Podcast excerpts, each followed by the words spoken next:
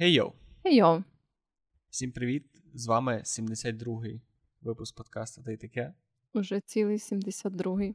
І цілий шостий випуск під час війни. Угу. І це наш, до речі, буде перший випуск під час війни, який не буде стосуватися війни. Да, да, да. Ми щось отак вирішили, що ну, поступово з кожним випуском ми якось вертаємося більше до нормального життя. Та й я вже відчуваю, що я не те, що не хочу говорити про війну, або хочу говорити не про війну. Я просто.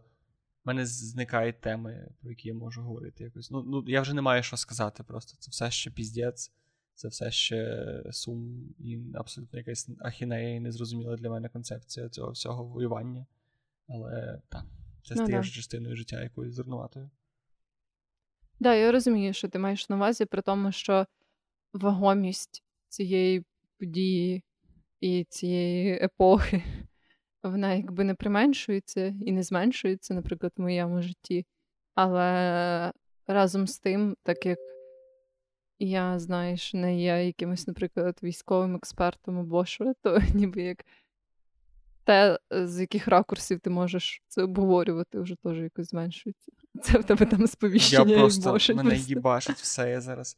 Я недавно слухав якийсь подкаст, і хтось сказав, що блін, так класно, що з'являється багато подкастів, але дуже стрімно, що ці мудаки так і не навчились виключати свої сповіщення в телефонах, коли вони записують подкаст. Я вже зразу все вимкнула. А я завжди вимикаю, а сьогодні мене щось вимкнуло. Я вже просто цього. професійна подкастерка, знаєш. тому- Я ще трохи мушу, мушу підключитися. В тебе більше подкастів записаних, ніж в мене. Тому Да, що да, нас два випуски. на два. Ці, знаєш, просто два випуски, які я тоді записала, сама настільки поміняли моє життя. Це просто я вже тепер ніколи не дожну. Ну, ну, просто. Хоча чому? Ти просто можеш записати два випуски сам якісь. Можу, але це буде не класно. Ну, не обов'язково. А до речі, між іншим, в тебе взагалі був інший подкаст. Це не там... рахується. Я хотів сказати, але це зовсім інший формат, тому це не. Ну, Я не відчуваю це як досвід. Ну, Тому що ніщо мене не готувало до подкасту і таке. Так, е, десь там загубився вступ. З вами подкаст таке. Угу. Його вічні, невмирущі ведучі Джек, маркетолог, е, менш досвідчений подкастер, найменш досвідчений подкастер в цьому подкасті. І загалом просто людина, яка вже не має що сказати про війну. І я, тобто Вероніка, тобто, що там технікал райтерка, супердосвідчена подкастерка, е, аж на цілих два випуски більш досвідчена, ніж ти. Е, і загалом людина, яка сьогодні буде багато надавати своєї експертної думки О, про життєві ситуації. І, власне, сьогоднішній випуск, який ми анонсували як такий, що вперше відхиляється якось від теми війни, це наш уже, можна сказати, звичний формат, коли ми знаходимо на Reddit якісь особисті історії, Е, навіть не історії, а історії в контексті прохання поради. Так. В всяких сабредітах, які присвячені стосункам, не обов'язково романтичним, просто стосункам між людьми. От, і, власне, ми їх читаємо недослівно, швидше більше описуємо суть і даємо свою експертну думку. В основному вона завжди зводиться до того, щоб вони просто поговорили між собою. От, але е, та, отакий наш уже доволі звичний формат. Е, Спасибі цим людям, які живуть нормальне мирне життя, за те, що вони дають нам свій контент. Ну, деяких цих людей насправді теж своїх проблем хватає. Ну да, да, це правда, це правда. Ми просто даємо поради людям, які нас конкретно про це не просили. Але просили інтернет. Так, А так як ми свого роду частини інтернету теж в якихось контекстах, ми вважаємо, що ми можемо надати цю експертну. якось думку. так. Тобто ми Да. беремо прохання поради і робимо з цього контент. Да.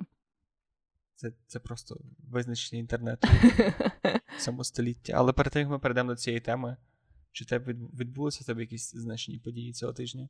Да, да, я вперше в своєму житті буквально послала нахуй незнайому людину на вулиці. І це дуже цікавий досвід для мене насправді. Е, ця ситуація була насправді, на жаль, ситуація подібна, подібні ситуації, до якої ставалися вже в моєму житті неодноразово. І суть була в тому, що я собі е, просто був, знаєш, такий повсякденний день, і я вийшла зі своєї квартири. Я пройшла буквально метрів 200 чи 300. І е, тут у дворах недалеко від е, нашого будинку, де я живу, я зустріла якогось чоловіка, який, ну, він, по-перше, був дуже червоний, виглядав дуже п'яненьким. І він йшов зі своєю, ну, я так думаю, жінкою або партнеркою і дитиною в колясці.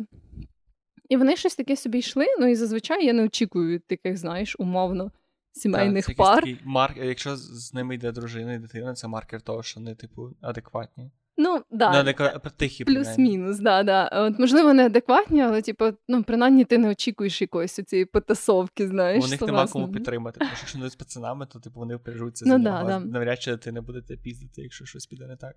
І коротше, я була вдягнена насправді досить звичайно, бо, типу, я така людина, що я люблю деколи дуже екстравагантно вдітись, знаєш.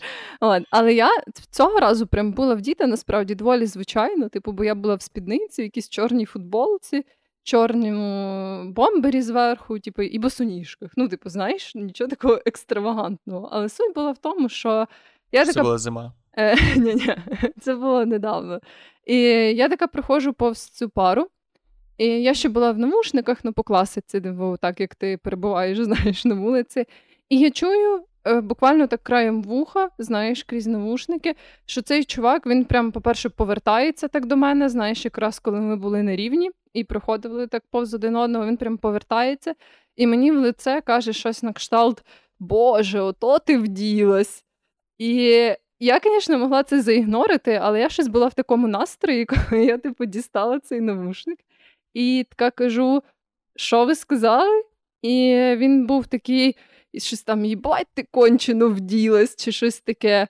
І я, знаєш, так дві секунди перетравила те, що він сказав, і кажу: Ну, в такому випадку йдіть нахуй. Він, певно, стояв такий, знаєш, в останньому костюмі від Армані, весь такий, да, типу, да, з конечно. роликсом на руках, і, типу, в якійсь колясці обшитій золотом, і, типу, і, і жінка була вся в норкових шубах. Чи понятно, що зараз понятно. От. І, коротше, е, я щось оце послала його нахуй, бо я, знаєш, вирішила просто, типу, на цьому закінчити нашу розмову. І він щось дуже зразу цей, е, ну, він перейшов в агресивний мод, він був такий, що ти сказала? Ну йди сюди, типу, туди-сюди. От, Але я просто лівнула. Я була така, ідіть нахуй, і пішла далі, знаєш. От. Е, Це було дуже гарно, мені дуже насправді сподобалось. Ну, сам Всім мужик... радиш послати когось нахуй рандомно на вулиці? Ну, да. Якщо це така ситуація, подібна до тої, що от стала зі мною, просто знаєш, е, як я вже згадувала, в мене бували подібні ситуації, і я їх просто ігнорувала, там ще щось. Я думаю, насправді це більш безпечний варіант це заігнорити і піти далі. Але деколи дуже сильно хочеться послати нахуй таких людей, знаєш, і я. Частково, може, це і було небезпечне рішення. Та ні, чому? Якщо не з дитиною і з жінкою, можеш в момент типу, обійти його зі спини і дитину взяти з, в захват і щось. До речі, типу. до речі. Ну, тобто, ти можеш використовувати як важіль впливу на нього дітей і жінку. Тоже правда, теж правда. От, так що, ну да, якщо до вас дойобується тіп з дитиною, в принципі, ви завжди знаєте, що можете пригрозити його дитині. що. що я це радив, будь ласка. От, е, Але да, я насправді відчула, знаєш, таку сатисфакцію, тому що ну, я знову ж таки звикла ігнорувати якісь такі штуки. Е, На жаль, або на щастя, не знаю. Але коли ти просто це ігноруєш знаєш, і йдеш далі, ти якось не відчуваєш такої сатисфакції, мені здається. А коли ти прям кажеш, типу, в такому випадку йдіть нахуй, то це якось дуже приємно. Не Це знаю. просто така штука, з якою я не стикався, здається, в житті. Да? Тобі дуже Так. пощастило. Це, це просто якась така дивна історія. І знову ж таки дивно те, що мене не те, щоб дуже дивувала ця історія. Сам факт того, що вона відбулася, бо це якась така майже звична річ, що ти очікуєш, що якщо ти вдягнений в щось, крім штанів і футболки, бажано, що не були чорні, і бажано, щоб не знаю, щоб ти ще була як Ctrl-C, Ctrl-V типової людини, то хтось явно це не сподобає. Просто я не я не розумію, типу, коли це йде людина з дитиною і жінкою, типу, тому що теж є дитина, яка теж колись буде вдягатися, і ти теж будеш її. Я щось, ну, мало було сенсу насправді в цій в цьому всьому дойобі, так би мовити. Але ну, не знаю, це теж якийсь такий окремий аспект. Мене насправді це Звісно, ще трохи напрягає, і я би воліла, щоб наше суспільство розвивалось так, що знаєш, ну, коли ти вдягаєш щось яскраве, або знову ж таки, мені якось навіть трохи обідно, знаєш, що я була вдягнена насправді доволі звичайно. Ну, типу, це навіть не був якийсь там екстраординарний outfit чи щось таке. От, Тому я би, ну, мене просто деколи засмучує те, що е, якби я все ще люблю якісь яскраві речі, знаєш, яскраві принти там і так далі. Е, Але мене трохи зазвичай чалить той факт, що коли ти якби там умовно зранку робиш вибір вдягнути цю якусь певну яскраву річ або незвичайну річ, ти, типу, якби Маєш підписуєшся що... да, на те, що можливо хтось отак буде коментувати твій зовнішній вигляд або що. І ну, Мені здається, так не має бути, не знаю. Ну, типу, блін, ми живемо в 2К22. Типу, він нас... 2222 році. Да, да. І я хуй знаю, ще й в такий час, як зараз, коли нам, типу, пів України хуярять ракетами кожен день. От, якось дойобуватись до людей за те, як вони виглядають. Ну, я не знаю. Я не Це ж ніколи не не про вигляд історія. Ну, тобто, да, да. Це ти репрезентуєш для для них якусь когорту населення, яку вони по тій чи іншій причині не люблять. Чи там, не знаю, підлітки наркомани в лапках, mm-hmm. чи якісь, типу, геї з Європи, чи якісь там, ну, будь-хто кого. Да, Я думаю, що явити. цей чоловік просто подумав, що я знаю, що це репрезентую геїв з Європи своєю фіолетовою помадою і рожевою спідницею. І такий, сука, блядь. Може, він дійсно просто, типу, естет. Але він, типу, просто, ну, тобто він. Він любить просто, знаєш, цю класичну спортивну естетику так. спортивних штанів з краківського. Може, це просто він іншу іншу школу моди представляє, да, да, і да. він просто побачив тебе і вирішив, що можна з тобою подискутувати він... про силуети. Да, І він, і... знаєш, такий подивився, такий, боже мій, до спідниці олівець уже ніхто давно не носить. Come on, зараз зовсім інший силует в моді. І Що це за колір ну. взагалі? Хто так складає кольори? Хто так малюється? Слухай. Да, да, напевно, я, я знаєш, перервала цю дискусію так дуже різко. Може, ти не дали йому проявити себе. Да, він був такий, типу, та йди сюди, та я хочу тобі показати. У мене тут в сумці є класні зараз. нові спіднички, я тобі можу продати. Да-да, я думаю, так і було. Ну, добре, я тоді перепрошую, що так. Ну, просто знаєш, накручено трохи. Все ще він заслуговує бути посланим нахуй. От, Тому таке, от така в мене була весела історія. Ну, от я, звісно, дуже втішилась, знаєш, згадала ці реалії існування серед людей. От, Було дуже весело. А в тебе як прийшов цей тиждень? У мене тижні? нічого не відбувається, насправді такого. Я нікого не послав нахуй. Кажу, найяскравіша подія цього тижня це те, що ми сьогодні ночували в тебе. Ми нарешті зустрілися, і от ми сьогодні встали і записуємо подкаст. І я тебе бачу своїми очима. Не, не, через не піксель. Та. Це вже велика радість. Да, я теж так думаю. Так що давай до історії. Давай до історії. Ти перша чи я? Можеш ти зробити честь на цьому відкритті. Добре, в мене є така трошки странна історія, що е, чоловік розповідає, що він е, з дружиною, з дівчиною своєю вже два роки зустрічається, і він хотів їй зробити пропозицію на річницю. Але коли вони їхали туди на цю так би до цього ресторана, то їй подзвонила цій дівчині її сестра, а в неї так би три три дочки в сім'ї, і вона, по-моєму, старша. І сказала, що її середня сестра, це молодша, позвонила, що вона розійшлася з хлопцем, uh-huh. і неї був якийсь типу моральний breakdown, і було дуже важко. І ця старша сестра, яка дівчина цього хлопця, який пише історію, зразу сказала, що я хочу поїхати допомогти своїй сестрі. Хоча вони прямо в цей момент їхали на святкування річниці. Uh-huh. І Е, ця молодша сестра, sorry, буде багато сестер, сказала, що типу, не треба їхати, я сама можу поїхати до цієї другої сестри, у якої проблема, і сама її заспокоїти. І вони такі перше погодились, а потім, вже коли вони приїхали в ресторан, то ця його дівчина сказала, що блін, я все-таки не можу. Я, типу, дуже переживаю за свою сестру, і вона все-таки поїхала і лишила від нього, лишила його самого, mm-hmm. а він хотів якраз зробити пропозицію в цей день.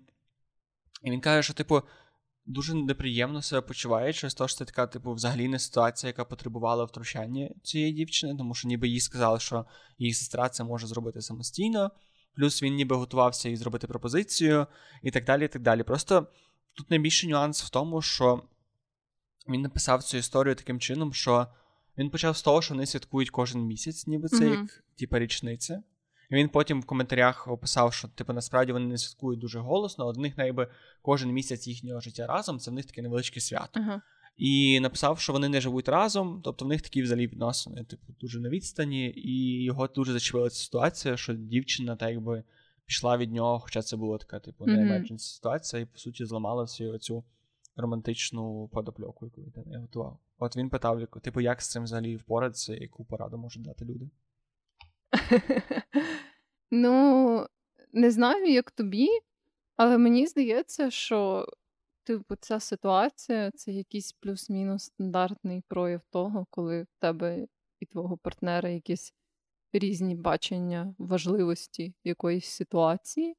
Знаєш, ну, типу, я думаю, що це цього важко уникнути в будь-яких стосунках, що ну, деколи якісь там те, що тобі видається дрібницями, або якісь пріоритети, як, от, наприклад, вибір там між тим поїхати втішити свою сестру, там подругу, ще щось, і вечерю. Ну, тут... ну це не просто вечеря, це у вас два роки стосунків. Ну, це, да. в принципі, біг діл. Так, да, да, але можливо, ну знаєш, є такі люди, наприклад, для яких от все, що пов'язано з їхньою родиною, або там, наприклад, молодші брати і сестри, і вони відчувають, знаєш, прям якесь таке опікунство сильне над ним. Мушу додати, бо якраз він писав повні історії, що він, коли вже спробував з нею про це поговорити, то вона йому сказала, що ти єдина дитина в сім'ї, тобі цього не зрозуміти.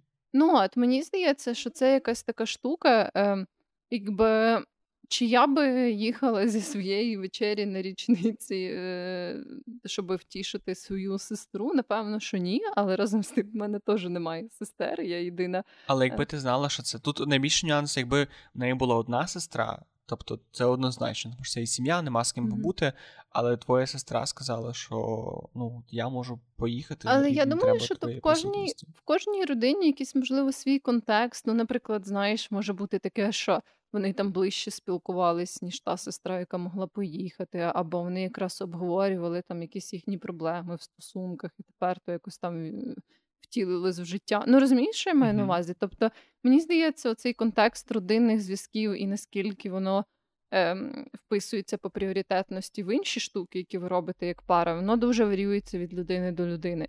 І ну, я думаю, що це така річ, яка типа не є знаєш, що хтось тут однозначно правий або не правий. Але я думаю, що хорошим партнерством було би, власне, під час обговорення цієї ситуації, ну, типу, пояснити свої відчуття, знаєш, цьому чоловіку, цьому хлопцю.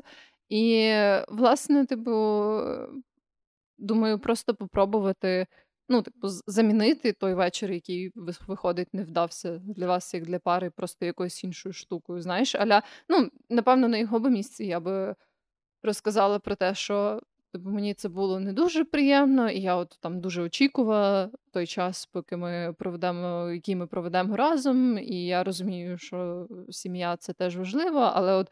Е, чи можемо ми натомість засетапити якусь дуже класну штуку саме для нас двох е, і виділити час? Ну просто як типу порівняти важливість, тому що якби це було там щось більш вагоме для них, там, не знаю, там день розписки, день весілля, або в нього стався якийсь emotional breakdown. От тут просто, мені здається, якраз його цей поінт дуже сильно полягав в тому, що він ніби не міг після цього довіряти своєму своїй партнерці. Але тому, я що не ніби... думаю, що обов'язково треба транслювати. От мені здається, проблема полягає в тому, якраз коли ти починаєш транслювати такі ситуації на інші ситуації, тому що ну, інші ситуації вони по-інакшому сприймаються, знаєш. Тобто, е, ну, знову ж таки, якщо він дуже за це переживає, то можна про це ну, власне і поговорити теж, і знаєш, сказати, а там е, скажи, типу, наскільки для тебе це пріоритетно, щоб я знав, от е, якби була така ситуація, що там мені дуже погано, чи ти би вибрала лишитись зі мною, чи поїхати Я не думаю, що тобі людина скаже це правду, тому що теж може типу, бути, може ситуації. бути, але знаєш, це все одно мені здається, коли ти про це говориш і чуєш е, якусь думку свого партнера, навіть якщо вона потім е, якось поміняється через якісь обставини або на практиці буде виглядати трохи інакше, це все одно тебе якось заспокоює. Знаєш, що ти вже в принципі піднімав це питання і ви якось це обговорювали. Ну, насправді в коментарях майже однозначно всі сказали, що автор цієї історії, що він максимально по-дитячому поводиться. І там дуже багато було коментарів, аля, що ребят, вам ще дуже рано одружуватися, якщо така Я ситуація би не вас сказала, що викликає. це... Ну, я не знаю, е, як саме він поводився, але сам сам корінь цих емоцій мені видається доволі справедливим. Бо, якщо чесно, я би теж засмутилась, якби я прям планувала зробити пропозицію. Ну, але б вона не знала про те, що він планував. Да, да, але я маю на увазі навіть добре, відкинемо той факт, що він планував зробити пропозицію. Типу, в, в своїх. Знаєш, таких первинних емоціях, я думаю, що я би теж засмутилась, що в нас не вийшло повечеряти, так як я там собі очікувала і чекала, знаєш, і була захоплена Ну, цією ідеєю. Самого самої цієї історії є трошки вайб того, як писав цей чувак. Ну, знову ж таки, я в контексті Мгм. того, що ми мусимо це перекладати з англійської, і це довго займе часу, я мушу це переказати, але в нього весь такий його спосіб написання був такий, типу, аля, я такий романтичний, в нас такі романтичні відносини, ми такі двоє з цією дружиною, неймовірні, не Мгм. розлий вода. Угу. І я готував для неї такий великий сюрприз, для нас це такий бік діл. А вона пішла від мене до своєї, типу, і там ще він так розповідає, ніби що вона почула про це Ага. і не поїхала, а потім їй було весь незручно з ним сидіти, і аж тоді вона поїхала. І от якраз на це люди писали, що у вас в стосунках має бути якась така проговорена, якась така банальна. Банальна база того, як ви хендлите такі ситуації, Ну, щоб да. ти розумів, типу, що для неї сім'я супер важлива, вона не може її нехтувати. Типу, Угу. і плюс вона би не змогла бути. Ну, це так, як знаєш, з війною. Це ми зведу це все до війни. Що теж, коли ти відчуваєш, що людина зараз хвилюється через війну, і просто їй тривожно, і ти з нею в якихось веселих обставинах, ти не можеш змушувати її натягувати на, Ну, на, да. на, на, Да, свій да. е, спосіб мислення чи на свій зараз емоційний стан, тому що. Типу, ти не викинеш людину з того, якщо вона це хвилюється, це те, що вона буде хвилюватися. Ти можеш її відволікти, але не допомогти їй з цим. Ну да, да, це правда. Тому е, е, я погоджуюсь, от власне, знаєш, тут, як завжди, дуже багато нюансів. І якщо він так це описує, то да, це не є найкращий варіант, на мою думку. Все-таки, ну, в будь-якому випадку, мені здається, коли ви як пара людей, які мають стосунки партнерські, то ви все одно, знаєш, намагаєтесь подбати про те, щоб обом було комфортно. І це може бути якась нераціональна штука, навіть знаєш, не обов'язково це щось пов'язане з сім'єю, але от ти там не знаю, трохи недобре себе почуваєш або засмутився через якусь дрібницю. Ну, буває так, що це знаєш. Впливає на тебе сильніше, ніж навіть ти сам би хотів. І я думаю, що ну, в цьому питанні тут все-таки варто залишатись більш ж Напевно. так іронічно, якщо тебе дуже хвилює життя твоєї сестри особисте, і тобі в день, коли в неї там стався розрив, вона плаче, тобі твій хлопець каже, давай одружимося, і ти така, та, поки моїй сестри все хуйово, то мене буде все класно. це є такий момент. Я би ще хотів цій історії виділити, був дуже цікавий коментар, який підняв оцю таку тему, чи взагалі вони готові одружитися. Бо він бо там коментатор пише, що ребят, ви ви не живете разом. У вас оце все звучить, ніби те, що ви святкуєте кожну річницю, кожен місяць, що у вас дуже такий ще цей букетний Мгм. період, медовий місяць, і так званий, і що, типу, той факт, що тебе настільки зачепила така типова ситуація для стосунків, і що ви не можете її проговорити, говорить якраз про те, що в силу того, що ви досі не живете разом за два роки, що у вас досі немає Мгм. якоїсь такої великої бази, вам і рано одружуватися. Може От бути. Що ти про це думаєш? Взагалі, як, як оце, оця думка, скільки ви маєте пожити разом, щоб могти одружитися, і щоб це було якось доречно, і ви дійсно знали один одного. І я вважаю, що якщо ви не жили разом в побуті, то не варто одружуватись. Ну, це моя. А е, що таке жити разом в побуті? Це пожити два місяці? Ні, типу, в принципі, якщо ви не ділили разом, наприклад, квартиру, десь. Ну, для мене, я думаю, цей термін, швидше за все, дуже індивідуальний, але для мене, ну, мінімум півроку. Маєте пожити Да. разом. Ну, це такий дуже- арбітрарний, звісно, це не то, що день в день, типу, і все можна одружуватись. Але плюс-мінус півроку, мені здається, це знову ж таки той відрізок часу, за який ви швидше за все стикнетесь з різними, в тому числі побутовими штуками, і ви побачите, як типу, ваш партнер, партнерка це хендлить і так далі. Тобто, я думаю, що це важливо. Я би взагалі не радила нікому одружуватись до того, як вони Так. Пожили разом, якщо вони планують жити разом як пара одружена.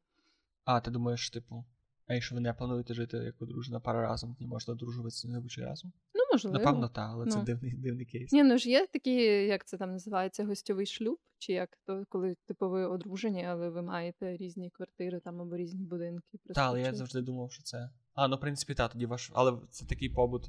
Бо я уявляю, що люди, які не живуть разом, вони там живуть або ще з батьками, або з сім'єю. Але не Бо Я просто в контексті Ну, цієї да. історії, так. Щось хотів запитати тебе забув, що. Коротше, а. я думаю, що їм не варто одружуватися. Не одружуйтеся. Вердикт. Вердикт не одружуйтесь. А насправді, ну, я не знаю. Мені здається, що. Да, тут більше не сама ця ситуація мені видається таким червоним прапорцем, а те, що. Що це стало проблемою взагалі. Да, да. Тобто, якщо це настільки якась серйозна проблема для тебе, що ти прям захотів запостити її на Reddit От... і не зміг вирішити е, зі своєю партнеркою, то ну я розумію, що деколи ти хочеш там почути сторонню думку і так далі. Але як на мене, ну на етапі, коли ви вирішуєте прямо дружитись, такі вже штуки мають бути плюс-мінус налагоджені. Це теж мене завжди мучить. Люди пишуть ці історії в Reddit, типу, як такий е, відчайдушний крок. Чи як просто, типу, буденна штука аля. Ну, в мене така стала ситуація, хочу поради. Тобто, я не знаєш, оце, цей контекст носить багато ясності, тому що якщо mm-hmm. для людини це вже щось таке, блін, я реально не знаю, як впоратися, тому я пишу рандомно на Reddit, щоб отримати рандомних людей поради то це інша ситуація. Якщо це просто, типу, у мене сталася така штука, мені здається, цікаво, я активний користувач Reddit та багато пощу, то я, от, типу, і цю історію розкажу. Тоді це трошки інакше. Але я не знаю, це неможливо оцінити, напевно, з боку. Ну так, да, це правда. Але мені чомусь здається, що в більшості це такі ситуації, які все-таки викликають в тебе сильні емоції, тому що чого б ти інакше просто рандомно її постав, не знаю. Ще не знаю. чи не там в себе знаєш в сторісах, але типу. Ти питала колись поради в Reddit такого типу? Е, да. Да, Це були раз. романтичні теж? чи? Е, Ні, це було пов'язано е, з моєю родиною, власне.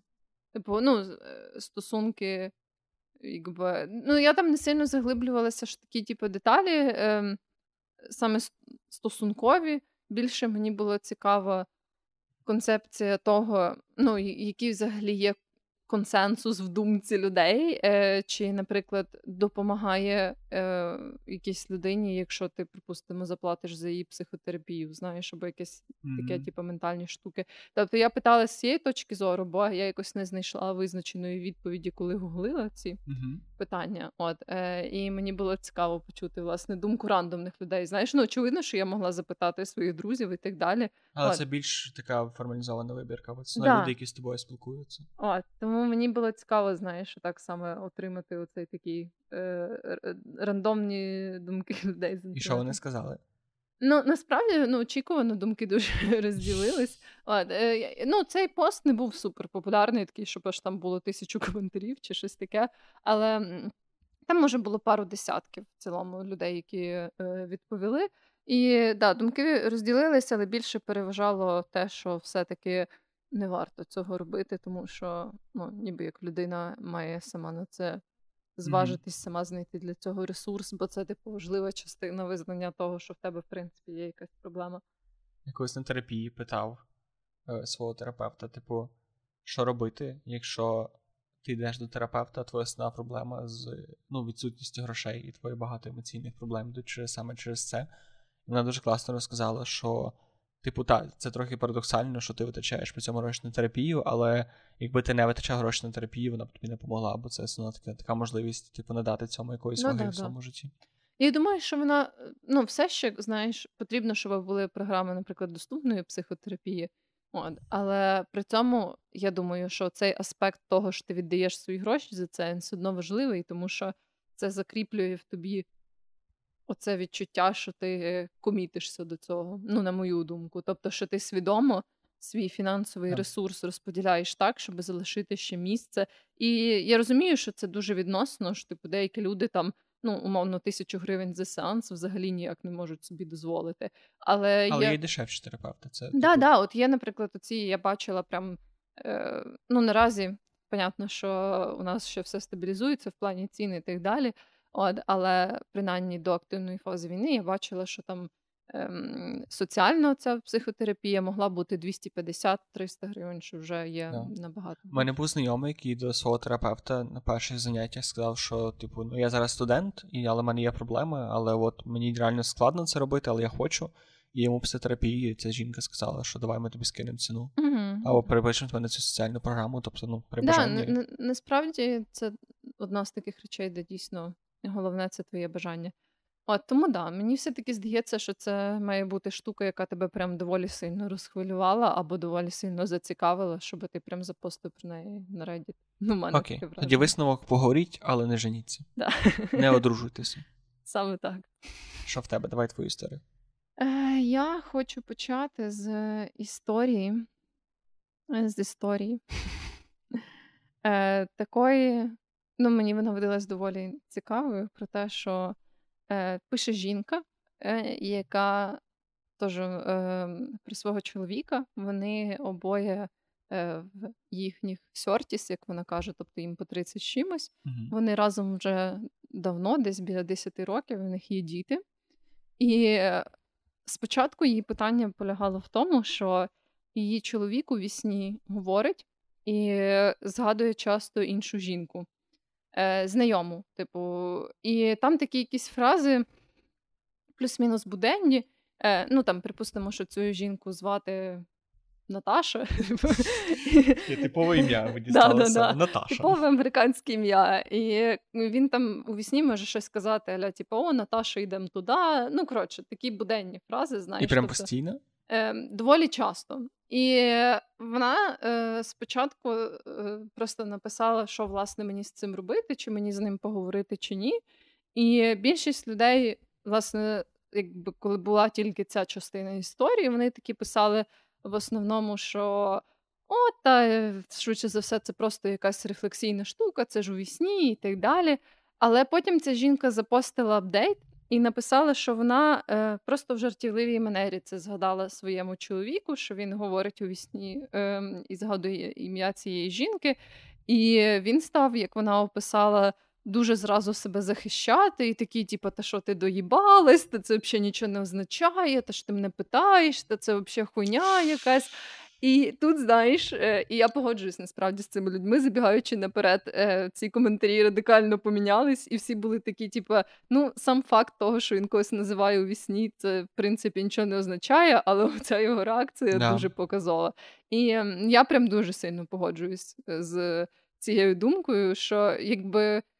По суті, у вісні ти можеш казати, мені здається, дуже рандомні штуки. Ну, тобі ж сняться інші люди. Да, да. Або навіть в свідомості, наскільки я знаю, в мене не було таких ситуацій, але ну, знаєш, є теж оця класична ситуація, але або типу, там назвав свою дівчину ім'ям своєї колишньої дівчини. Боже, я тебе на подкасті разів три назвав ім'ям своєї дівчини спеціально. так що тут. е, І це дуже, мені здається, рефлексійні штуки, тому що ну, ти просто звикаєш, що там, наприклад, ви багато часу проводите зі своїм партнером або партнеркою, і ти звикаєш, що ніби як ти звертаєшся до іншої людини і називаєш це ім'я. І деколи ну, важко буває, знаєш, твій мозок ніби як Що деколи тема автоматично. повторюється. Просто Да. ніби звик про щось говорити з одною людиною, але це така тема якась універсальна, і вона та О, тому в цілому я би теж не сказала, що це якийсь прям типа сигнал, що все, він тобі зраджує і так далі. Але враховуючи саме те, як він на це відреагував, то я щось думаю, що він якісь мутки мутить з цією жінкою. Я думаю, що знову ж таки важко, бо я навіть не читав цієї історії, але мені звучить більше це моєму непрофесійному взагалі вуху, як щось, що він швидше намагається в собі придушити. І, можливо, це людина, яка типу, у нього там не супер Ага, щасливий шлюб, але він не хоче з нього йти по тій чи іншій причині, чи просто комітнути до нього. І ця жінка викликає в нього якраз ці скриті бажання, які він Мгм. бачить в снах і не хоче проявляти. І тому його так затригерило те, що жінка задала, тому що, блін, це, це ніби виносить його ці бажання з го- його голови його Ага, снів ну, в реальність. Можливо, да, до речі, це теж цікавий варіант. Що би ти робив на місці цієї жінки? Блін, я не знаю. Ти би Я би то- почитав його смски секретно? Ні, однозначно. Це, до речі, спойлер до моєї наступної історії. Але цей я 100% би дуже серйозно про це поговорив, тому що я особисто дуже серйозно ставлю до таких речей. І я, по-перше, доволі ранива людина, і для мене якраз такі речі я, я дуже чітко відчував, бо в мене були реально стосунки, в яких я знаходив собі жінок, типу знайомих, і в нас нічого не було, але ніби на якийсь момент вони настільки захоплювали, Мгм. що мені було важко про них не думати, вони мені снилися, ми з ними багато спілкувалися, і це не, не завжди виливалося якісь романтичні стосунки Мгм. в кінці кінців, але це завжди був знак того, що ну, щось зараз не так. І якщо це лишити на самотьок, то це дуже сумно. І це ніколи Ну не да. закінчується добре, це закінчується якимось в найкращому випадку дуже сумним, затиснутим в собі шлюбом. Угу. а в найгіршому випадку якимось просто емоційним викидом, рандомним, можливо, навіть з такими Ну да. Мені теж так здається. наслідками. А ти що би робила? От якби твій чоловік почав такий, там, не знаю, казати: Джек, не йди туди. Не, не треба, не чіпай мене. Ну, була б, звісно, дуже цікава ситуація. Я думаю, ну, мене би, звісно, напевно, в першу чергу засмутила саме ця, як вона описує, оця манера, в якій він відповідає на це, знаєш, бо я би воліла це обговорити, але я би хотіла, щоб це була продуктивна розмова, знаєш, а не така, де ем, мій партнер такий, типу, та що ти собі придумала, хуйню якусь накрутила, знаєш, це все. От. І ем, я думаю, що ну, я би, напевно, більше рефлексувала загалом про наші стосунки, знаєш, чи я відчувала якісь зміни в них, негативні зміни якоїсь нашої динаміки спілкування, не знаю, сексуальних стосунків, ще щось. Ну, коротше, всі такі, знаєш, потенційні червоні прапорці і якісь наші проблеми як пари. Але да, я би теж однозначно не радила би це заігнорити, і я би це не ігнорила, тому що мені здається, що це, навіть якщо це не показник як такої зради, то це показник щось того, що щось іде не так. Але просто от питання: якби ти усвідомила, що ти стосунка з людиною, яка недостатньо самосвідома, скажімо так, недостатньо має досвіду в якійсь саморефлексії, щоб зрозуміти, що те, що тобі сниться жінка інша, це не, це не дуже ок, і це не обов'язково щось грішне. Бо знову ж таки, мені здається, що багатьох людей перша думка буде, що блін, я зраджую своїй жінці, я вже невірний, я вже поганий. Чисто, що тобі не снився секс з іншою людиною. Ну, чи секс, чи просто, бо я розумію, що їй постійно сниться. Тобто я думаю, що в нього в голові теж може бути оцей наратив, що мені сниться інша жінка, значить, можливо, я її люблю, і значить, типу, це треба з себе викорінити, і я не буду про це думати. Я не... Тобто, що би ти робила, якби ти виявилася в ситуації з людиною, яка не може адекватно це рефлексувати і проговорити, і ти бачила би, що, можливо, в ньому і зар- зароджується цей сумнів, який чорт знає куди приведе, але ця людина просто не здатна його проговорювати. Ну, я думаю, що це вже кейс для якоїсь професійної допомоги, ні? тому що це звучить як якась дуже складна ситуація. Ну, типу, якщо ця людина, в принципі, не може якось усвідомити нормально свої почуття, і ти пробуєш з нею говорити, але вона взагалі не розуміє те, що ти намагаєшся до неї донести, і далі продовжує, наприклад, розвивати в собі якусь цю там хворобливу хворобливу цікавість до іншої людини. Ну, бо зазвичай це і є, знаєш, така нездорова цікавість в тому сенсі, що ти там ідеалізуєш дуже сильно собі якусь іншу людину через те, що у вас проблеми в парі. Мгм. Ну, це така типова ситуація, як на мене. От. І я думаю, що ну, в першу чергу я би пробувала якось це вирішити через професійну допомогу, тому що я думаю, це дуже важко А вирішити. як би ти пояснила цій людині, що це йому треба професійна допомога? Ну, Якщо це тільки от це початкова фаза, коли тобі хтось сниться, ти такий, та боже, якийсь дурдом, Ну, не можеш би- ніяк викинути з Я би не знаю. Ну, я би, напевно, сказала, що дивись, чувак.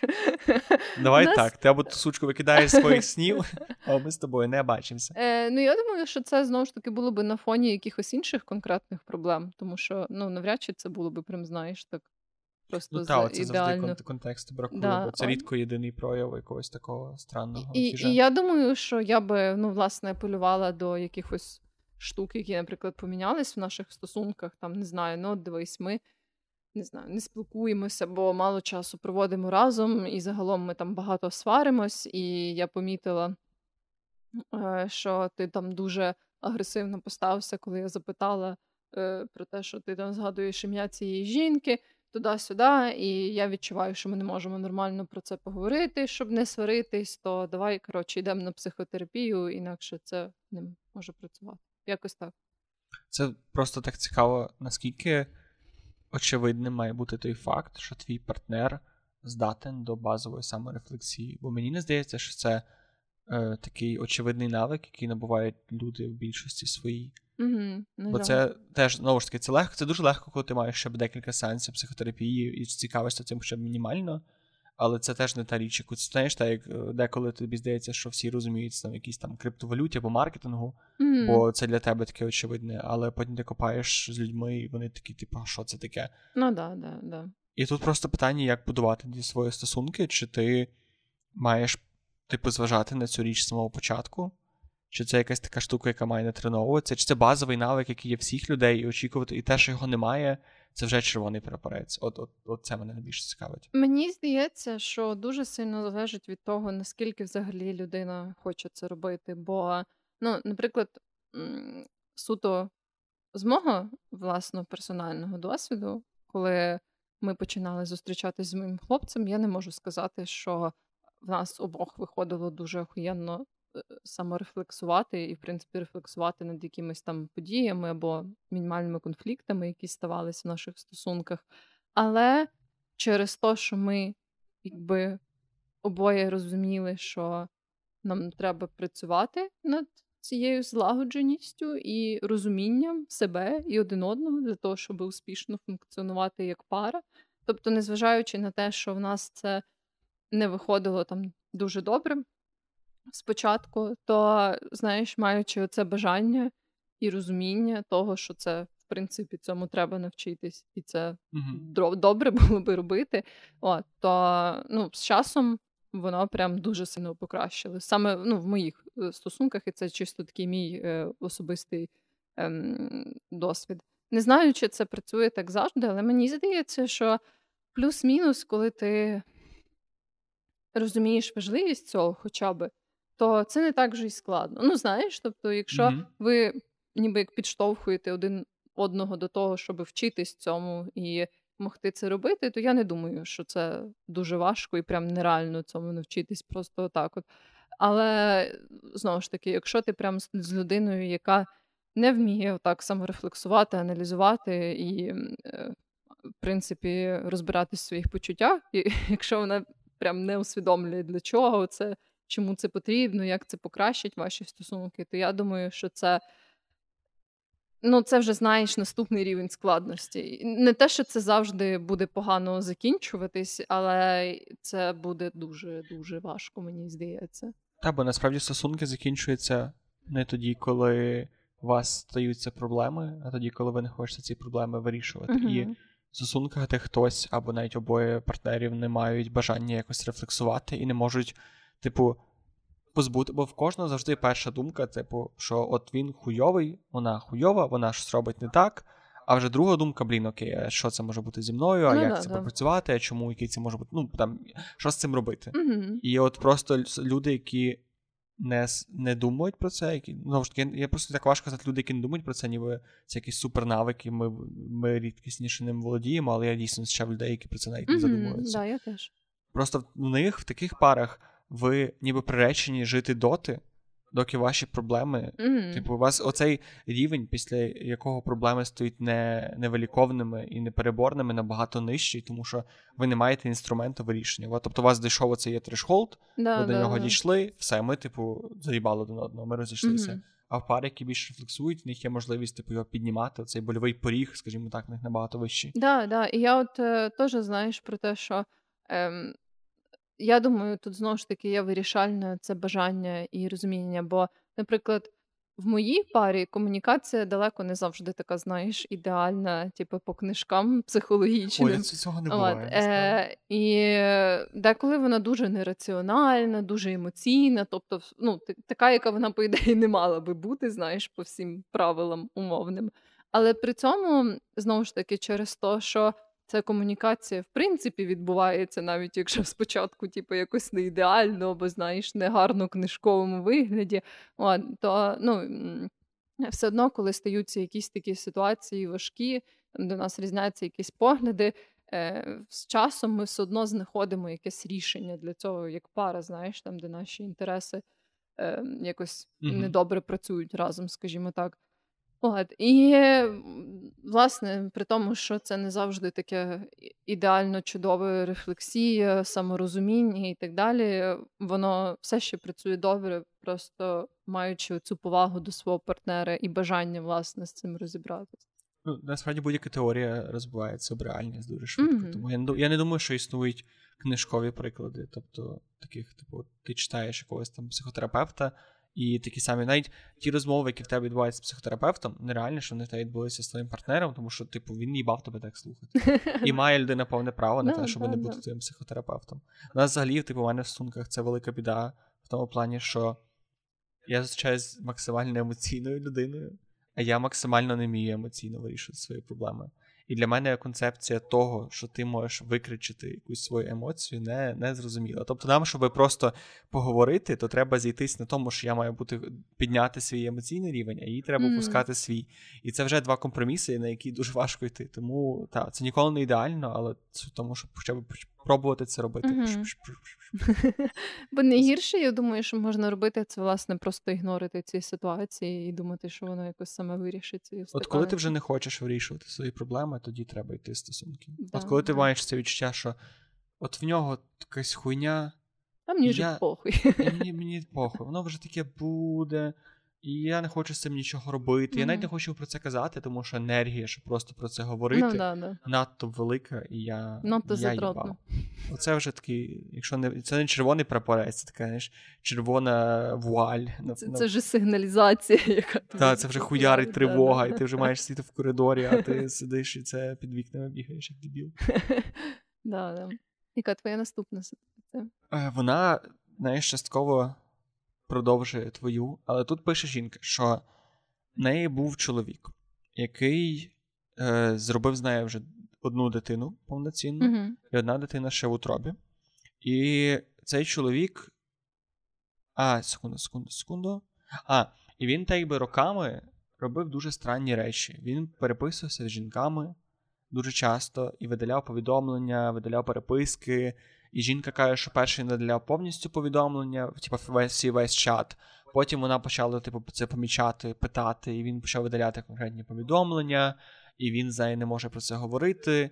І що взагалі вона така супер боїться щось з цим робити, тому що вона ніби каже, що вона впевнена, що він її зраджує. Хоча знову ж таки ніяких доказів на цього немає. Просто вона ніби каже, що вона відчуває, що він її зраджує. Через те, що в нього багато переписував з якимись колегами, він їй про них не розповідає, або, типу, вона бачить, що він щось переписується, потім він видаляє. Mm-hmm. І вона говорить там два пункти цікаві. Перший, що вона дуже боїться від нього піти, тому що вона боїться бути самотньою матір'ю. І другий, вона вже потім ближче в коментарях почала розписувати, бо її почала питати: типу, а як ти дізналася про ці переписки? Всяка така фігня. І вона почала казати, що ну я бо я читаю його повідомлення, або я постійно, типу, заглядаю в його телефон. Mm-hmm. І виявилося в контексті розмови, що вона постійно його піляла за те, що він, типу, з кимось переписується. Mm-hmm.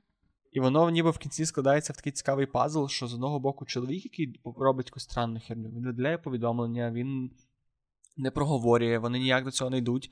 І жінка, яка максимально, типу, до цього ставиться, як все, типу, він переписується з іншою жінкою, іначе він мені зраджує, це вже триває дуже довго. І вона каже, що ніби це не є велика проблема, але це само по собі, але воно триває вже роками, і вона тупо не знає, що з цим робити. Угу. Блін, це цікаво. Ну, загалом мені здається, що тут, напевно, як то кажуть, знайшла коса камінь. У мене таке враження, знаєш.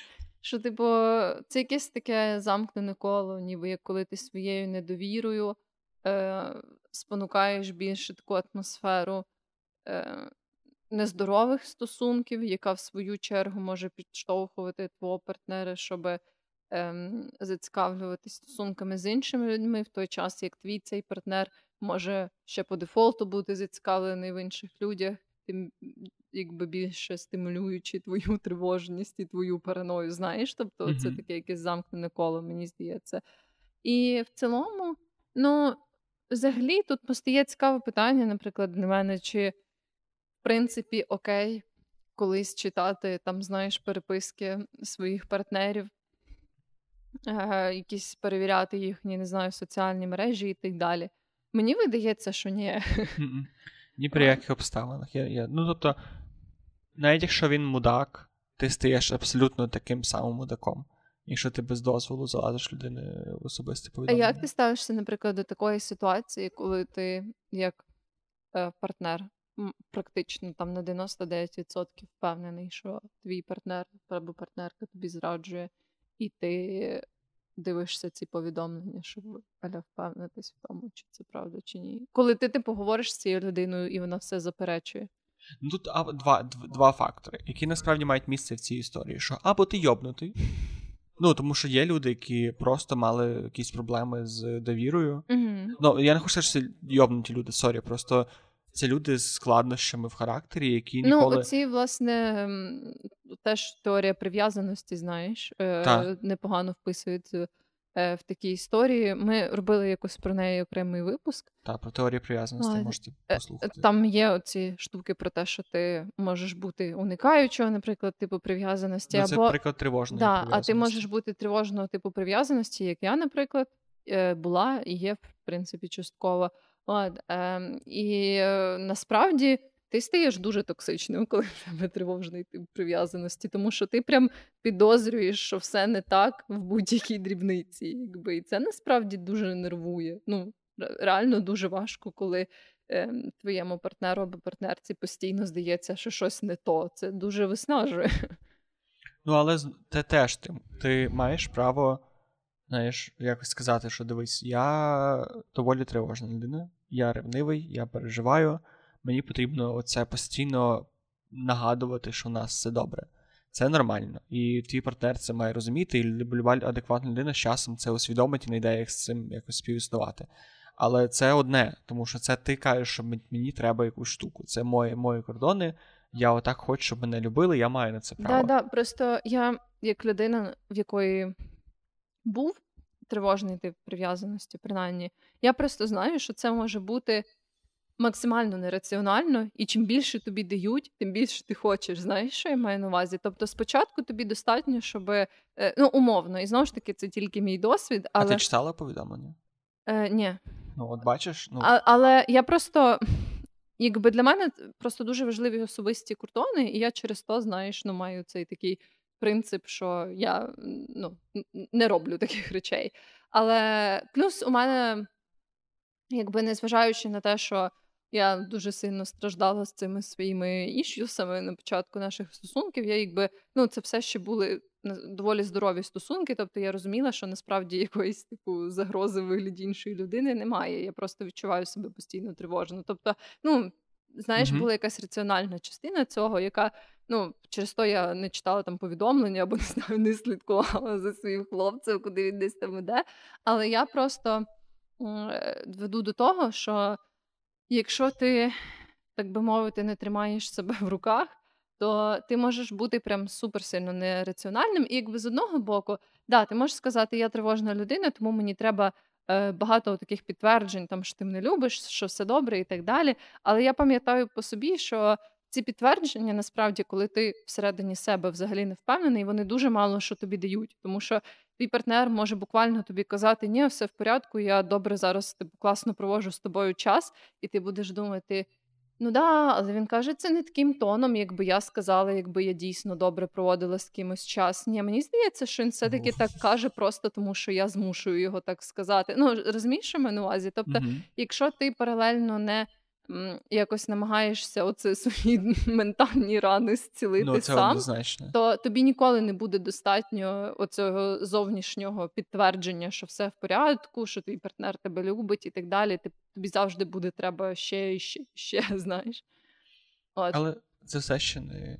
Я, Ну, є... Це все ще не. Я думаю, що те, що вона багато читала його повідомлення і так далі. І в мене таке складається враження, що напевно це було плюс-мінус з самого початку їхніх стосунків. Я просто думаю, що він якраз видаляв ці повідомлення, просто навіть звичайні якісь там. Ну тобто йому писала якась його знайома.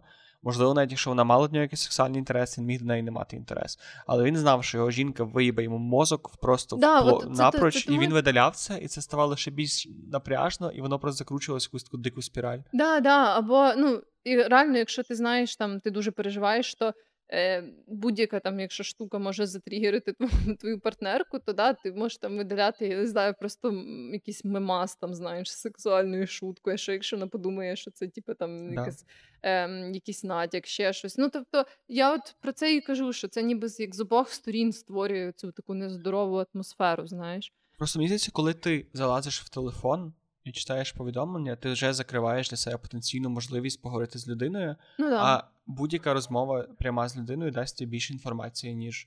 Я просто от мене є два кейси з читанням повідомлень, читанням якихось особистих речей. Один раз це було мої речі, один раз я це зробив. І в першій, ситуації це вже було коли, типу. Теж схожа ситуація, що я приписав з дівчиною, якої у нас не було нічого, просто ми багато дружили.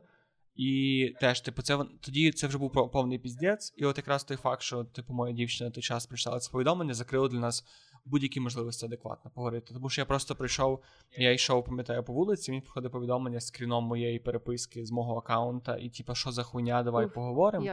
І в ті в той момент і так все було погано. Мгм. І це що, типу, було це якраз закривання оцієї. е, Все, це Ну був, да, була ну, я фінітеля комедія. Ти вже з цим нічого не зробиш, бо це цей факт стався. Мгм. А другий раз в мене теж були стосунки, які тривалися на волоску, і моя дівчина на той час поїхала кудись, і я почитав її щоденник. Типу, знову ж таки, я, я вважаю, що це найгірше, що ти можеш зробити, і мені за це соромно буде завжди. Я більше ніколи такого не робив до того. І після того, а у той час, типу, я себе не можу судити, бо я був дуже відч... від... відчий, скажімо так. Але я ніхуя нового не дізнався. Просто все, що ми проговорювали, все, що я і так відчував, воно Мгм. просто було написано.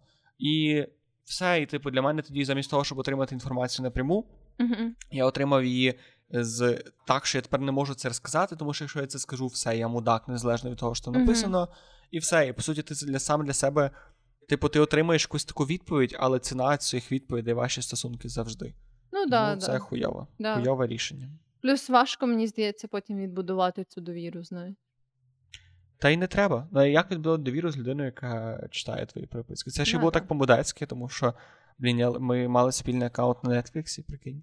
І я забув свій пароль і скидав. А вона мала зайти, я забув свій пароль, і я просто, типу, сказав, пробуй ці три паролі, який з них підійде, типу, той і той. І потім ці паролі були використані проти мене. Це обідно. Да, От це Netflix просто причин... спонсор читання чужих переписок. У мене не було е, таких ситуацій в романтичних або дружніх стосунках, на щастя. Ну, А е, було в яких?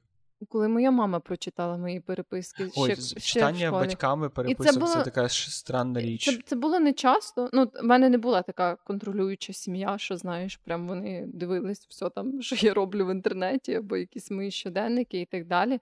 Але моя мама якось прочитала мою переписку. Ну, я не сильно її ховала, знаєш, просто в мене був мій особистий ноут. Я не пам'ятаю, чи він був на паролі. Можливо, він був на паролі, але знаєш, на такому, що всі знали, бо всі час від часу там користувалися, Мгм. щось робили. І моя мама прям прочитала мою переписку. Там не було чогось такого особливого, здається, але я відчувала себе А так. вона як ти дізналась про це? Бо вона мені подзвонила і сказала там: а, ні, задала. Там була суть в тому, що е, я коротше хотіла піти на якусь подію, і я сказала, що я піду зі своїми друзями, бо моя мама хотіла, щоб я пішла з кимось, знаєш, і не йшла сама. Але я вже була доволі ну, доросла, мені було років, напевно, 16. Ну, таке, що, типу, це не то, що мені 10 років, знаєш, що я йду там десь е, на ніч тусити. Типу. Ем, і е, я сказала, що я піду зі своїми друзями. Е, і- щоб аля, знаєш, їй було спокійніше. А потім виявилося, що ці мої друзі не можуть. А я дуже хотіла піти е, на цю подію, і я все ще пішла. Хоча я, ну, я не сказала своїй мамі, що мої друзі не можуть. Типу, я була просто така, ну все, я пішла, знаєш. Мгм. І якраз е, я лишила е, відкриту таку переписку, аля там, де ну, якийсь умовно мій друг пише, типу, ні, я не зможу сьогодні. Знаєш, тобто нічого такого, але ну, е, вийшло, що якісь оці. Е, м, с- Цю мою кавер сторі ця переписка розоблачила.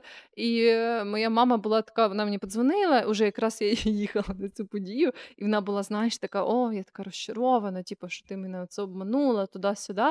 І мені було так страшно неприємно, при тому, що це не була, знаєш, якась там суперособиста, А супер... тобі було неприємно за те, що ти обманула, чи за те, що ти прочитала Ні, за те, що вона прочитала мою переписку, знаєш. Ну, мені було, звісно, е, може, це знаєш, я і не дуже там добре зробила е, з точки зору того, що да, я її обманула, але тим не менш, е, саме цей факт того, що вона прочитала мою переписку, він був якийсь такий паскудний за відчуттями, знаєш, ніби І хтось... що, і що це побудувало? Тобто таку ситуацію можна стільки класно за handle ити, просто запитавши, як справи, і типу викликавши тебе довіру, і щоб ти сама сказала, що типу, блін, sorry, але я реально там була сама. Да, Я тобі да. збрехала, але така і це настільки би краще. Мгм. Ну, і в мене просто є така дуже дурна історія теж з батьками, не про переписку, а я коли був малий.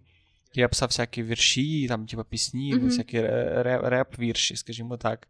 І в мене були періоди, коли я дуже багато сварився з сім'єю. Це якраз мій такий підлітковий період. Мгм. І батьки приїхали за кордону, і були такі максимально, типу, ми зараз мусимо наверстати все, що ми проїбали. І якраз, типу, в мене був вірш. ну, там реп-трек про те, яка в мене хуйова сім'я.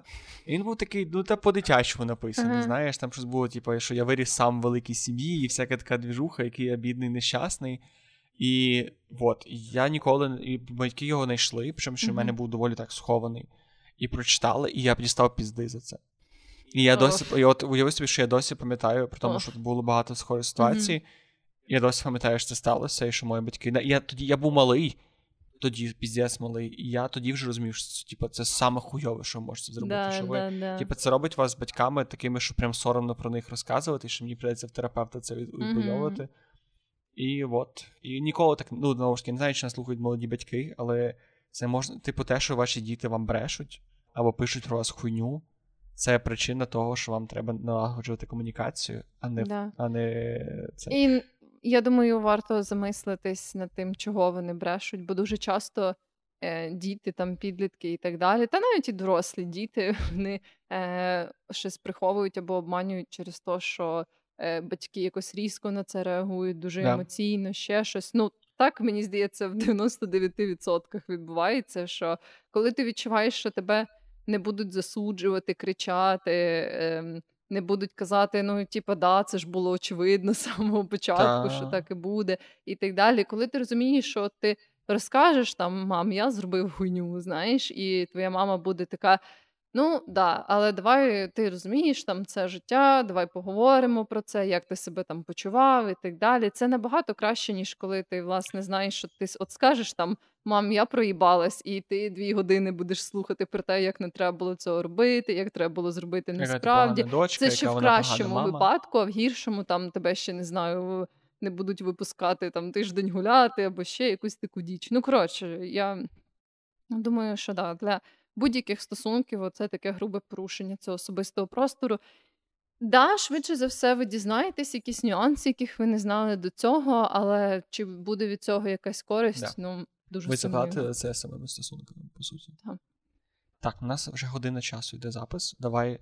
У мене є ще одна історія, яку я хотів проговорити. Давай ще по одній короткій історії. Давай ще буде. по одній короткій історії зараз. Щоб не робити двогодинний випуск. Е, Я виберу тоді.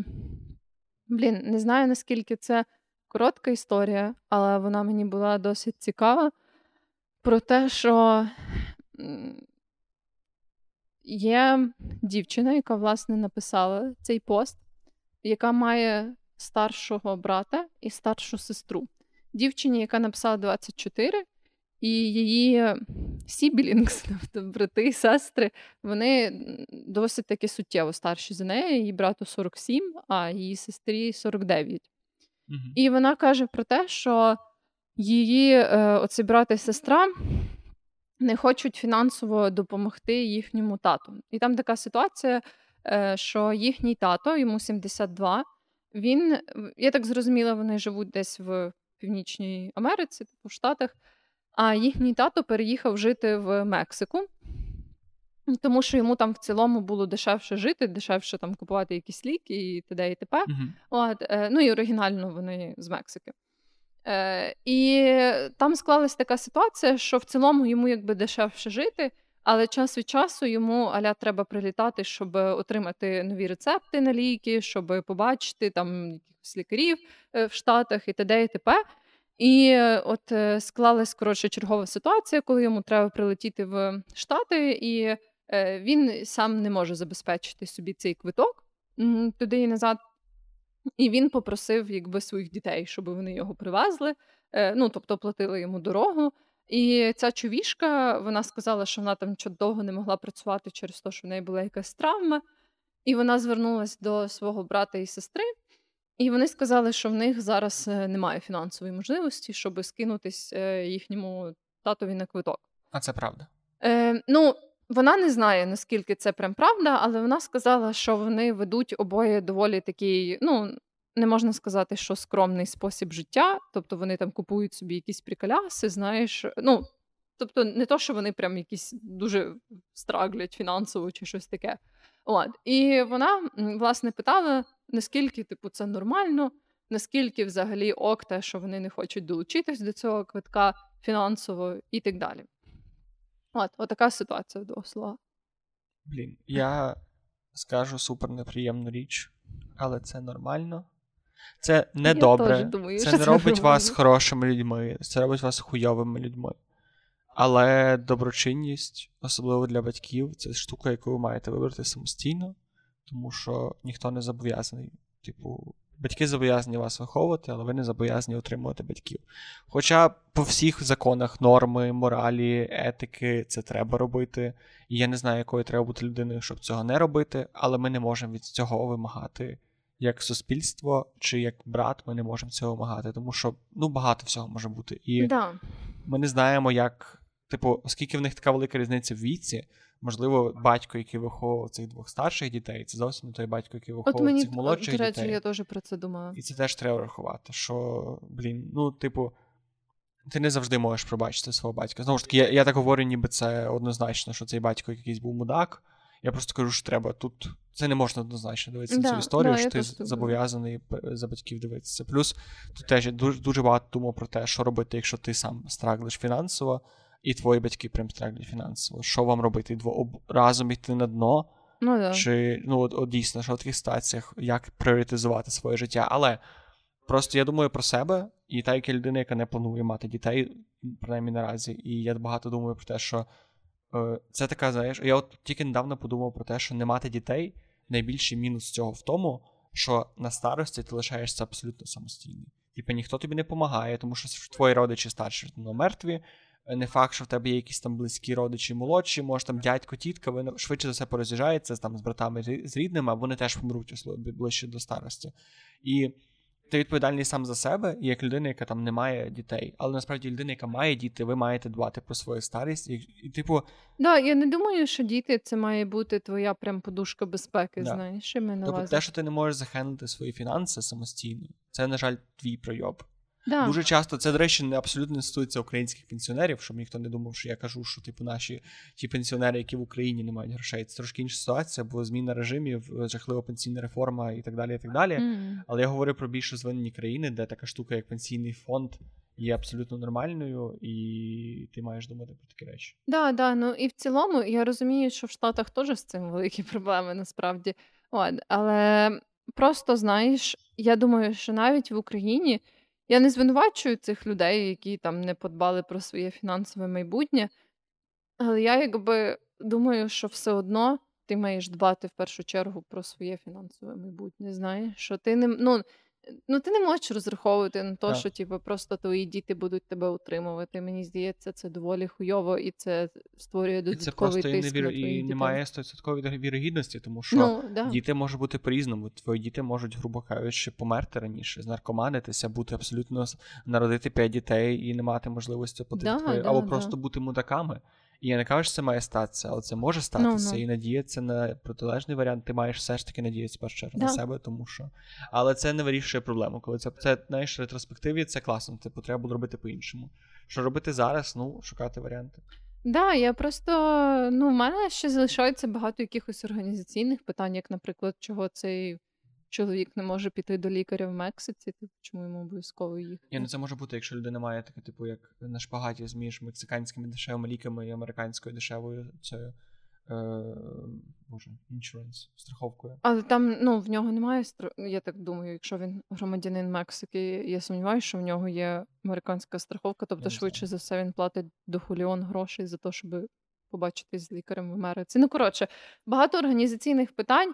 Але в цілому я не засуджую автоматично цього брата і сестру, тому що все-таки ну, може бути таке, що я не знаю, вони 50 разів сказали цьому чоловіку: не переїжджай в Мексику, ми не зможемо оплачувати тобі квиток. А він сказав: Ні, я переїду, я сам собі буду купувати yeah. квитки, а тепер типу, він такий, ой, купіть мені квиток. Ну, знаєш, ем, знову ж таки, тут дуже багато нюансів, не чуючи якби всі сторони, але в цілому. Я би не казала, що по дефолту вони якісь кончені Однозначно. і зобов'язані купувати йому завжди ці квитки і так далі. Вони можуть бути найкращими людьми, але вони явно не мають якогось такого, знаєш, об'єктивного. Об'єк... Вони не грі... Мож... Ні, грішають. Вони грішають, але вони не порушують закон. Да, можна да. сказати, таким чином. так. Що в нас є? Мене є така історія, яку я так хотів яку я так хотів поділитися, але То... я не знаю, чи ми її втиснемо. Та давай, давай, швиденько.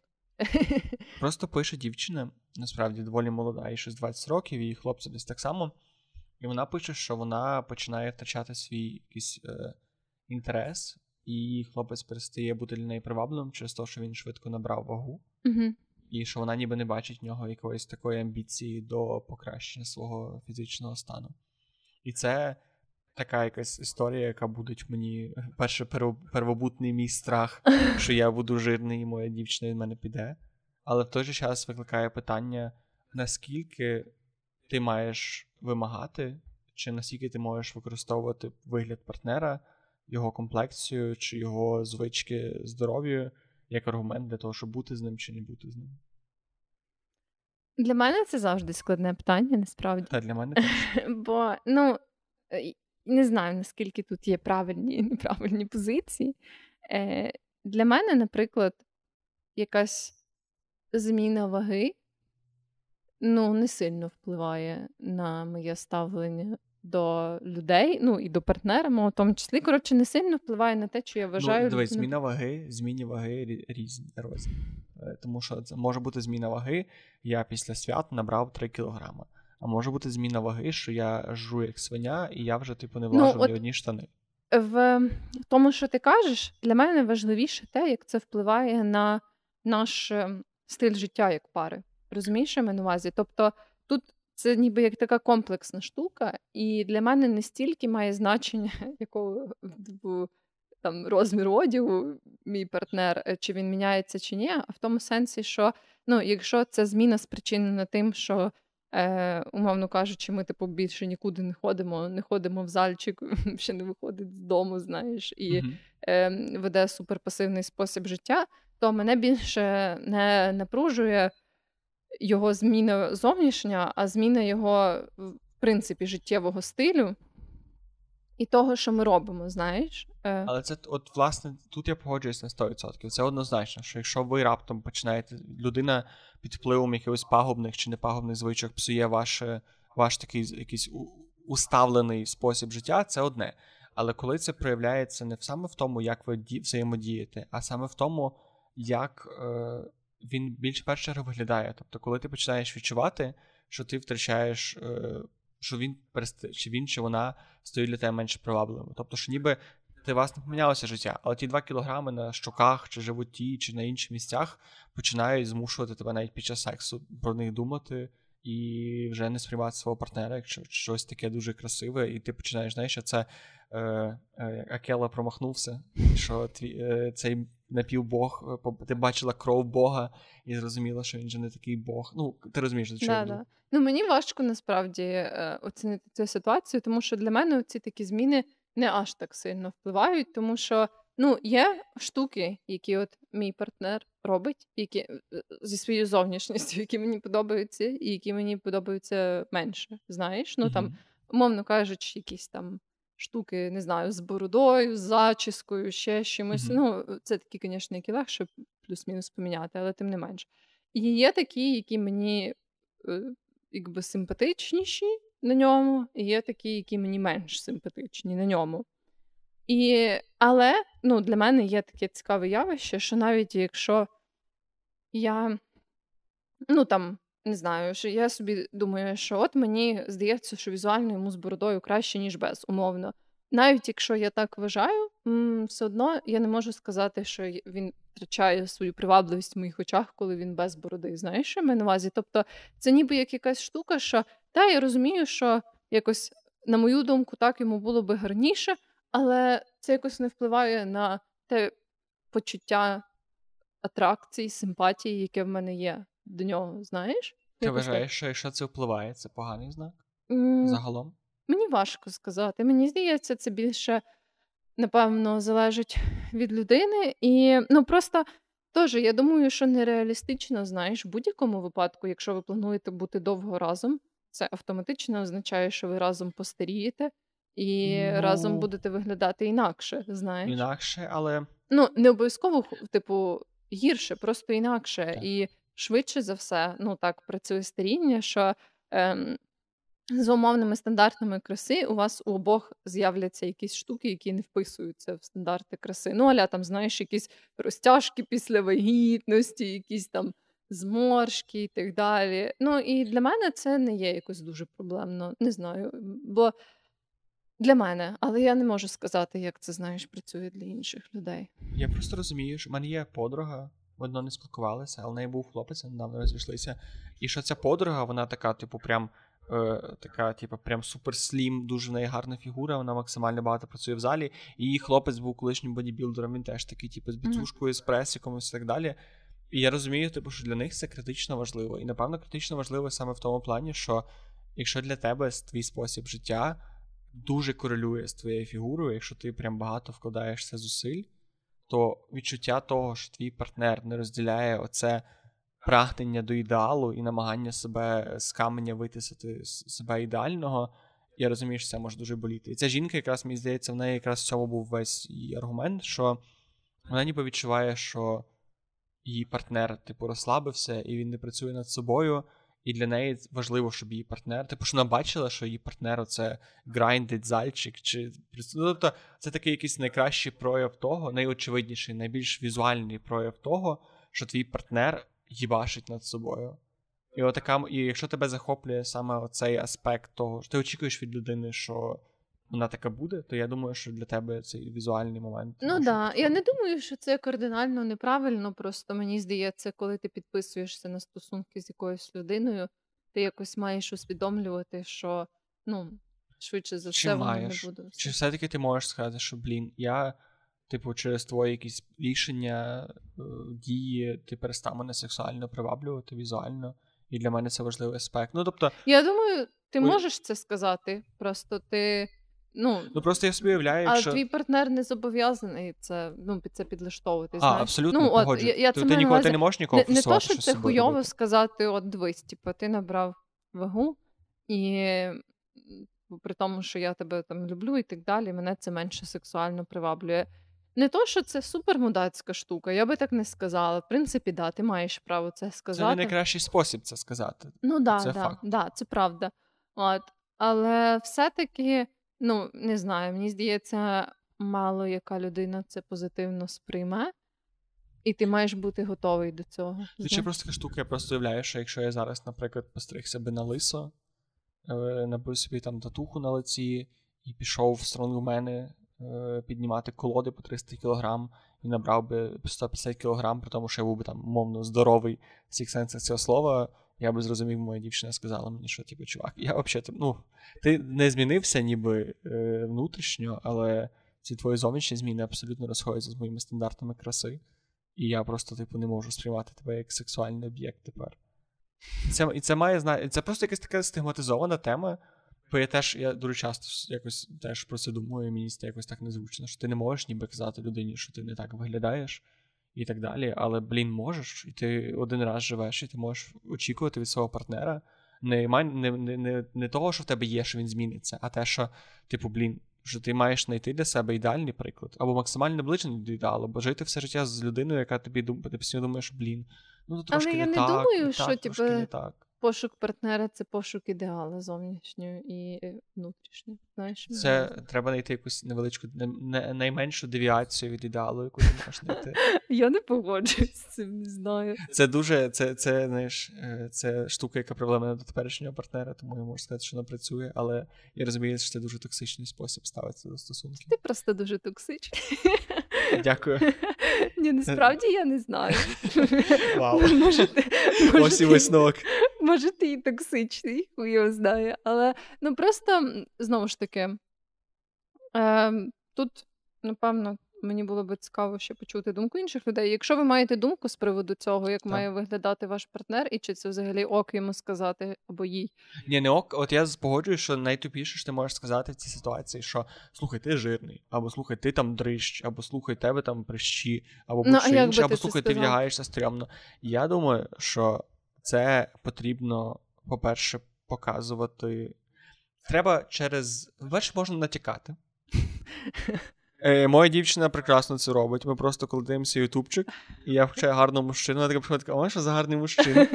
І все. І я просто дивлюся на гантелю і такий думаю, все, я завтра з тобою буду качатися. Ну, і я розумію, що я роблю так само. Типу, я бачу гарну дівчину на вулиці, кажу, от вона гарна. І це не знову ж таки, я маю на увазі все Типу, навіть в стосунках, де ми задовільняємо одне одного візуально, це якийсь такий спосіб показати, що дивись, типу, ось як мені подобається, без оцього, що мені не подобаєшся, як виглядаєш ти. Тобто ти можеш просто наголошувати на тому, що тобі подобається, і ви шукаєте якийсь такий консенсус. А просто Типу, можете зробити. собі всі стіни накачаними мужиками. Що би це могло означати? Оце вони охуєнні. Типу, дивись, який пресік, дивись, який він підсушений. Ти можеш підходити до свого мужика. Боже, це що, жодного граму жиру на ньому? Це було 10%. Mm. Ти можеш підходити до свого чоловіка, брати мокру якусь е, намилену футболку, терти об його живіт і такий, блін, не переться. Щось Я не, думаю, не це працює. Дуже токсично. І мені не подобається цей варіант, не знаю. Я... Я... Це мало не так звучати. Ти прикрутила моє бажання пояснити людям, що це можна казати якось так більш нативно і без цього діалогу, що ти мені не подобаєшся, або ти там жирний, а просто казати це якось більш цей. А взагалі найкращий варіант, бо якщо ти маєш якийсь спорт. Тобто, якщо ти виглядаєш спортивно, твій партнер виглядає не спортивно, це означає, що в тебе є якісь класні звички, які твій партнер не розділяє. Ти Але просто... це не обов'язково правда. його в Ти можеш звички. займатися спортом дохуя і не виглядати повітряна цитата спортивно.